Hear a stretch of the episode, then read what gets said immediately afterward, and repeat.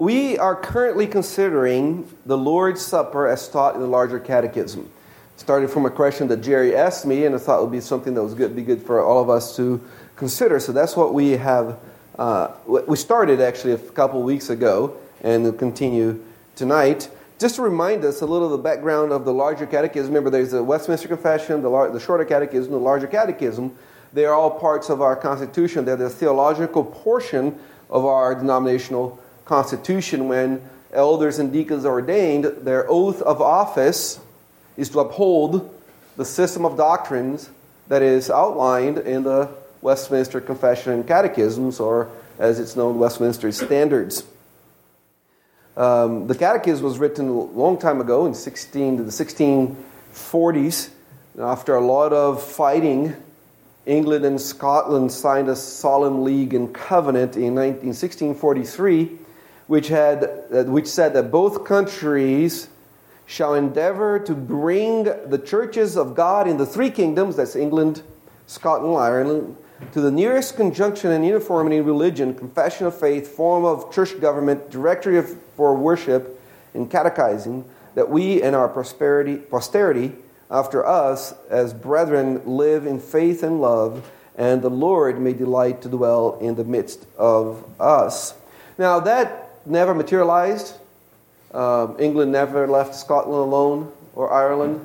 They kept on fighting there was a needed, uh, a needed uh, deal made between Scotland and England because Cromwell was running out of money, uh, or actually Charles I by this time still was running out of money to fight the war because he wouldn't open Parliament.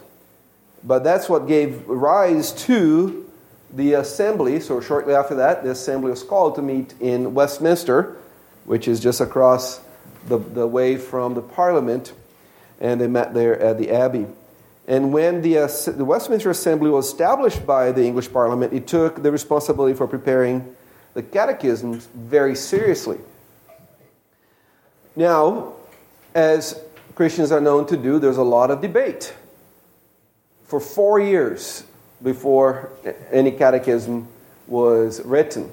So from 1643 to 1647, they debated about the catechism until in 1647 the assembly decided to write not one, but two catechisms. And that made the, the work a little easier because it could write one for children. That's the one we call the shorter catechism. And then one for adults, which is the one that we call the larger uh, catechism. And that made their job a little simpler. And so they made the motion that the committee for the catechism do prepare a draft of two catechisms, one more large and another more brief, in which they are to have an eye to the confession of faith and to the matter of the catechism already begun. And just a year later, they were able to produce the catechism because they had already done so much work. So they had just to organize things. In 1648, they produced the catechism, and the General Assembly of Scotland adopted it right away. The, the, the England never adopted the standards, but Scotland did. And it called the larger catechism a directory for catechizing such as have made some proficiency in the knowledge of the grounds of religion. So if you're just a little more than a babe in Christ, then you'll be ready to memorize the larger catechism. That's what he means by that made some proficiency in the attempts of, of religion. Things have changed, right? Uh, quite a bit. we don't memorize, uh, well, much. Uh, we, we even think that memorizing the shorter catechism is things that you do at seminary at the highest level of, of education and that was not what was intended. So that's just the background that, that, that, that led to the writing of the larger catechism. It is adopted by almost universally every Presbyterian Bible believing church in the world, uh, not just English speaking world, but in the world, and is also part of the standards of the Bible Presbyterian Church. Last time we were together, we looked at this one question What is a sacrament? A sacrament is an holy ordinance instituted by Christ in his church to signify, seal, and exhibit unto those that are within the covenant of grace the benefits of his mediation, to strengthen and increase their faith and all other graces, to oblige them to obedience, to testify and cherish their love and communion on one with another, and to distinguish them from those that are without. As a side note, I, I think the assembly, the men in the assembly, did not like periods. It, they just don't use them. They use semicolons uh, throughout the, uh, the, the questions. So this is the one we looked last time. If you haven't, if you missed it, if you go to our website, you can listen to that lesson. You can go to one of our podcasts called uh, OBPC Lessons. You can listen to that there. Tonight, we're going to try to look at three questions. Two of them, just general questions about the sacraments. We should be able to knock that, of those out pretty quickly. And then actually talk about the one that asks, What is the Lord's Supper, which is actually the subject of our study. Um, we're going to start with, so the one we, we studied was one, question 162. Tonight we're going to do 163, 164, and Lord willing 168. And, but we're going to do 164 before 163 because I think it's easier. So we're just going to get that out of the way. And question 164 asks, How many sacraments has Christ instituted in his church in the New, the New Testament? The answer is under the New Testament, Christ has instituted in his church only two sacraments baptism and the Lord's Supper. So that should be pretty straightforward. Should need a lot of explanation. Uh, this question, this, this question answer stands in stark opposition to the Roman Catholic teaching that there are seven sacraments. We believe the Bible teaches there's only two of them. The New Testament clearly set apart these two ordinances together with preaching the Bible and reading the Bible, praying, and communing with the saints as means through which God dispenses grace to his people. So we have baptism and the Lord's Supper. There are no other rituals prescribed to the church in the New Testament other than baptism and the Lord's Supper. And all the Old Testament rituals have been fulfilled in Christ. That's why we don't practice them. That's why we don't sacrifice animals. That's why we don't have a, a period of purification after a woman gives birth. That's why we don't do those things that are in the Old Testament because the book of Hebrews tells us that all those things have been fulfilled in Christ, so they're not for us. These are the only two things left for us. Any questions on that? All right. So, question 163. What are, by the way, so 163, right? So we still, and we still have the entire Lord's Prayer and a bunch of theological things. So we're going to the, two, uh, the 190s in the larger catechism. We, we are not tonight or anytime in this series, but the larger catechism goes all the way to the 190s uh, as far as questions go. So question 163 asks, what are the parts of a sacrament? The parts of a sacrament are two. The one, an outward and sensible sign used according to Christ's own appointment the other an inward and spiritual grace, thereby signified. Does anybody want to take a stab at explaining what that means? Anyone? Anyone? There's, Anyone? There's a physical aspect and a spiritual aspect. Great. Yes, there's a spirit, a physical aspect, and a spiritual aspect uh, in the sacrament. That's exactly what it's saying. And it's also saying that in order to, part, to, to, partake of a sacrament, in order to, to call the thing that you're doing a sacrament, you have to actually do it. Right? It, it, um, that, that's what it means by an outward sens- sensible sign. Sensible here is not reasonable. That's how we use the word sensible today. Um, it means perceived by the senses. So physical, something you can touch, see, hear, smell, feel, right? So, uh, just thinking, for example, about the water, just think about the bread, just thinking about the wine is not the sacrament. The actual pouring of water on the head in the name of Father, Son, and Holy Spirit needs to happen in order to be a sacrament. The actual eating the bread and drinking the wine together with the saints needs to happen in order for it to be a sacrament. That's why that first half of the question, the physical side. Without the physical side, you don't have a sacrament. Are we with me so far? And notice that it's not a minor detail. This is not a minor detail. It is according to Christ's own appointment, the gray underlined, bolded lines there. Doing the sacraments correctly is important because Christ appointed the way to do it. He just he didn't say just go figure out do whatever you want. Crackers and apple juice or um, Somebody was telling me a story that during COVID, somebody said, "Let's do communion. Use whatever starch you have in the house, and whatever liquid you can drink, and that's going to be the Lord's Supper. Christ appointed a particular way of doing it. And that's why we are so particular about how we do things here. We are trying to follow Christ's own appointment of the sacraments. So, physically doing the thing that Christ has appointed uh, is necessary for it to be a sacrament. Just thinking about the water, just thinking about the bread, just thinking about the cup, that's not enough. You, you need to do it. Think with me for a moment. Remember the occasion with the angel of the Lord kind of chasing Moses, Zipporah, and the two boys to kill them? It wasn't enough for Moses just to think about circumcising his boys. He had to do it. And Zipporah had to do it in a hurry, otherwise, the angel of the Lord is going to kill them. Paul didn't ask the Ephesians in Acts chapter 19. He finds these, Ephesians, these disciples in Ephesus and he asks them, Have you been baptized? They say, No. He doesn't say, Just think really hard about water and you'll be baptized. No, he actually pours water on them. The same with uh, uh, the unbelievers in Corinth. They weren't getting sick and dying because they were just thinking about the bread and the wine. They were actually partaking of the bread and the wine. That's why they were getting sick. So there's something important in the physicality of the sacraments. But on top of, in addition to that, in, or, in order for the thing we're doing be, to be a sacrament, faith and grace need to be present too. Not just the spirit, the, not just the physical, but the spiritual as well. It's not just the eating of the bread. It's not just the drinking of the wine. It's not just having water poured you that makes a sacrament. There has to be a spiritual reality to it, to it as well.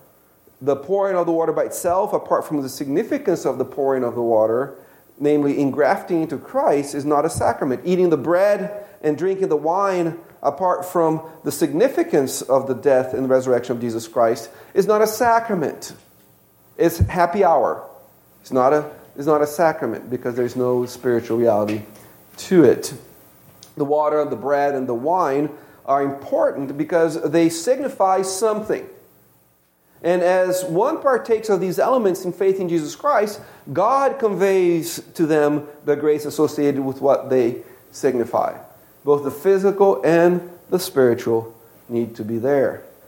It's not based on my faith, it's based on your faith, it's based on the work of the Spirit in your heart as you receive the sacraments. Any questions on this before we continue? All right, a, a long quote. This is from Johannes Vos' commentary on the larger catechism. It says, that is to say, by Christ's appointment, when the outward sign is rightly used with true faith, the spiritual grace which it, stands for is actually given or conveyed to the recipient. God, by His Holy Spirit, bestows the grace on the person who uses the outward sign aright. So, in this sense, we may affirm that there is an instrumental connection between the sign and the grace. The grace is conveyed not by the sacrament of itself, but by the Holy Spirit.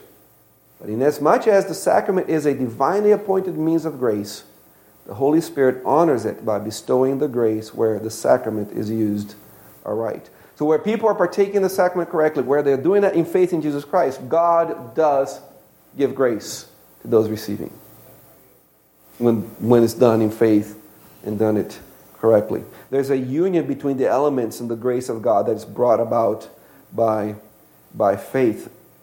Uh, Paul's clear about that in Romans chapter 4 when he talks about circum- uh, Abraham's circumcision being a means of grace to him because he did that in faith. In Romans 6, he speaks about um, baptism uh, when it's done properly and so on is a sign of our engrafting into Christ. Therefore, we don't have to sin anymore. So there's these two elements, both the spirit, the physical and the spiritual, need to be present in order for it to be a sacrament. Any questions? We need to get up and run a little bit, a couple laps. Does want Keith to get you some water? Um, okay, uh, Grant will take some. All right, so then question 168. we finally talking about the Lord's Supper more specifically. In question 168 asks, What is the Lord's Supper? The answer is the Lord's Supper is a sacrament of the New Testament wherein, by giving and receiving bread and wine according to the appointment of Jesus Christ, his death is showed forth, And they that worthily communicate feed upon his body and blood to their spiritual nourishment and growth in grace, have their union and communion with him confirmed, testify and renew their thankfulness and engagement to God and their mutual love and fellowship each with other as members of the same mystical body. That's what the Lord's Supper is. It starts by saying this is a sacrament of the New Testament. What does that mean? What does that mean?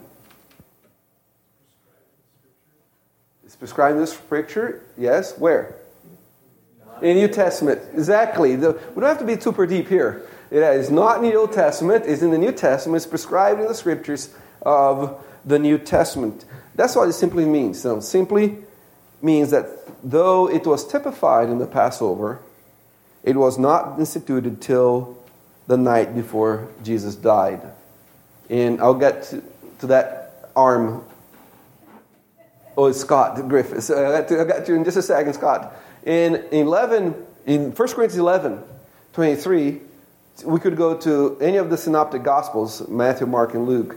But in going to 1 Corinthians 11, 23, 25, Paul says, For I received from the Lord that which I also delivered to you the Lord Jesus, on the same night in which he was betrayed, took bread, and when he had given thanks, he broke it and said, Take, eat, this is my body, which is broken for you.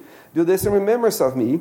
In the same manner, he also took the cup after supper, saying, This cup is a new covenant in my blood. This do as often as you drink it in remembrance of me. So it's, it's revealed in the New Testament, but it's also a new covenant as opposed to old covenant uh, sacrament there. Scott Griffiths.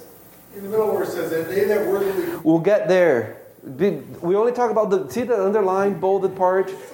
That's where we are. Slow down, Scott. Man, he hides behind the pole and then you know. No. Okay. Okay. Now that the next bolded part, underline, it involves both bread and wine. I don't think we have to spend a lot of time talking about that. You know, whether you want to say it's wine or grape juice but it involves bread and the fruit of the grape. Um, you can go back a couple of years. We did a whole series. It's been lots of years now. A whole series on this and why we are going to use alcohol and so on.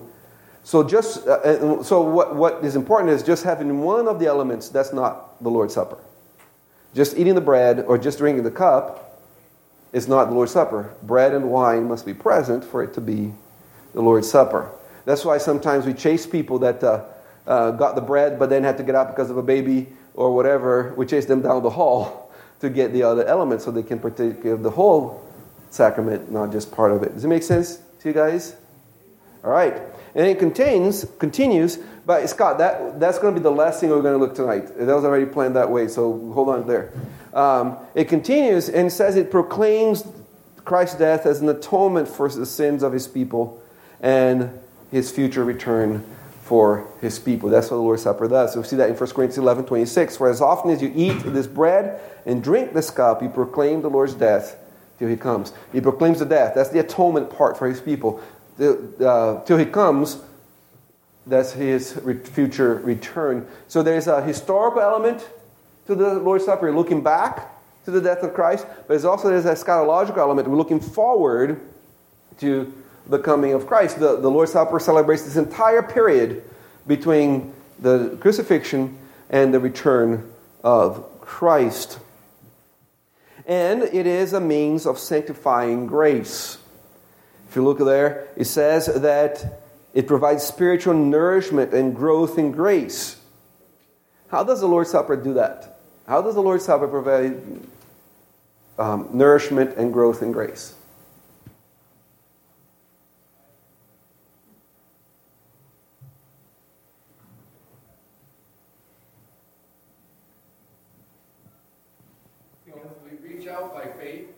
Okay?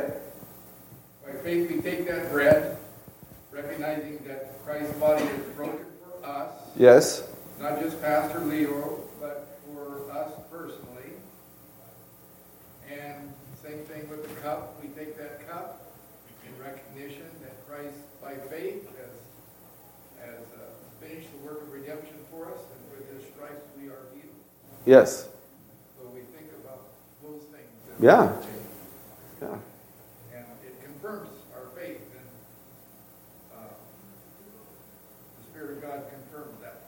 Yeah. much. Scott. Um, my thought was it, it, it is because Christ said it is it's a, it's it's established as a means of grace where he says, "You do this, and I will spiritually meet with my people in this way." Not because there's anything special in and of itself, except that that's what Christ said he was going to do. So Yeah. he said it, it is. So I'm, I'm asking this question because there's, there's no verse you can go to that says this and the Lord's Supper is a means of grace. There's no verse you can go and explicitly says, and as you do this, God is going to dispense you grace. But it is in the teaching of the scriptures. And I was thinking specifically as you remember Christ,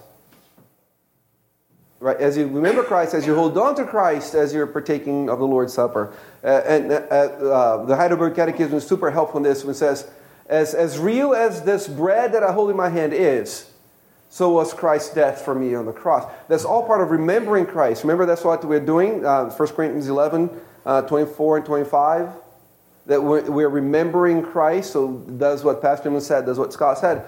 Uh, And that, in that way, then it's a means of grace. As you we dwell on Christ in partaking of the elements, then that becomes a means of, of grace. If you remember my prayer almost every Sunday when we uh, sanctify the bread and the, and the cup is um, um, to, to, Lord, bless this bread to our souls because we partake of it in faith in Christ.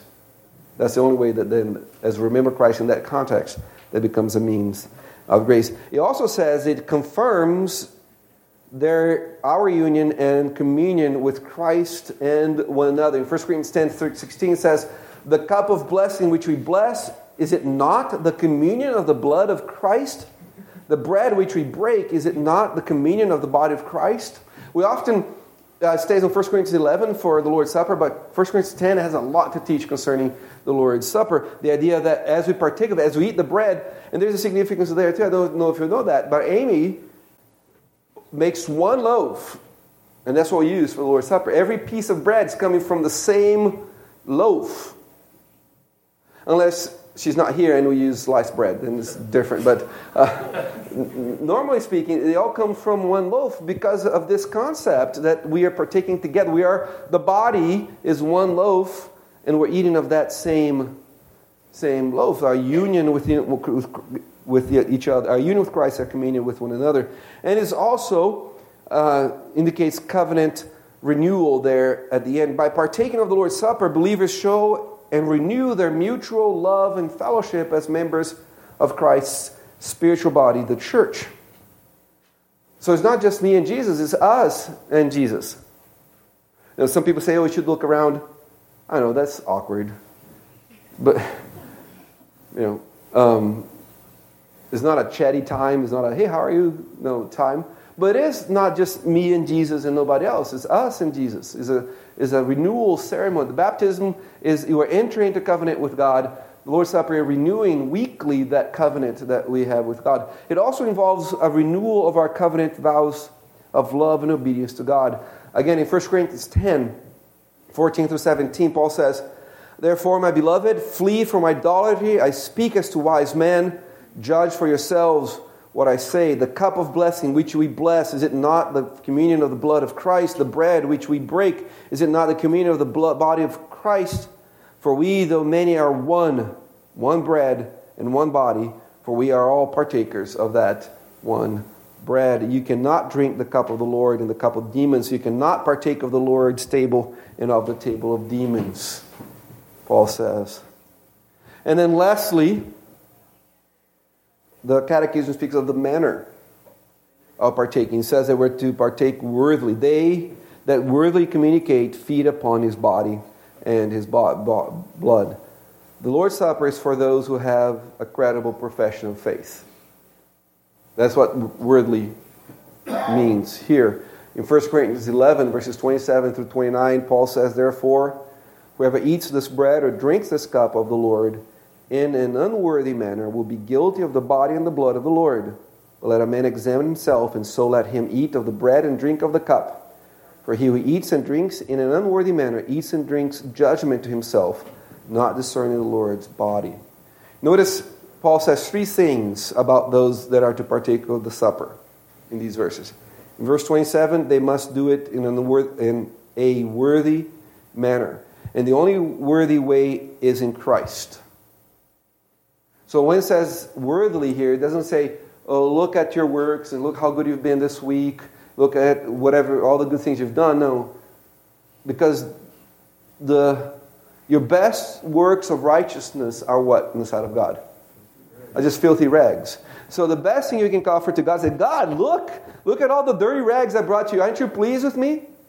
So partaking worthily has nothing to do with that. It has to do with who Christ is.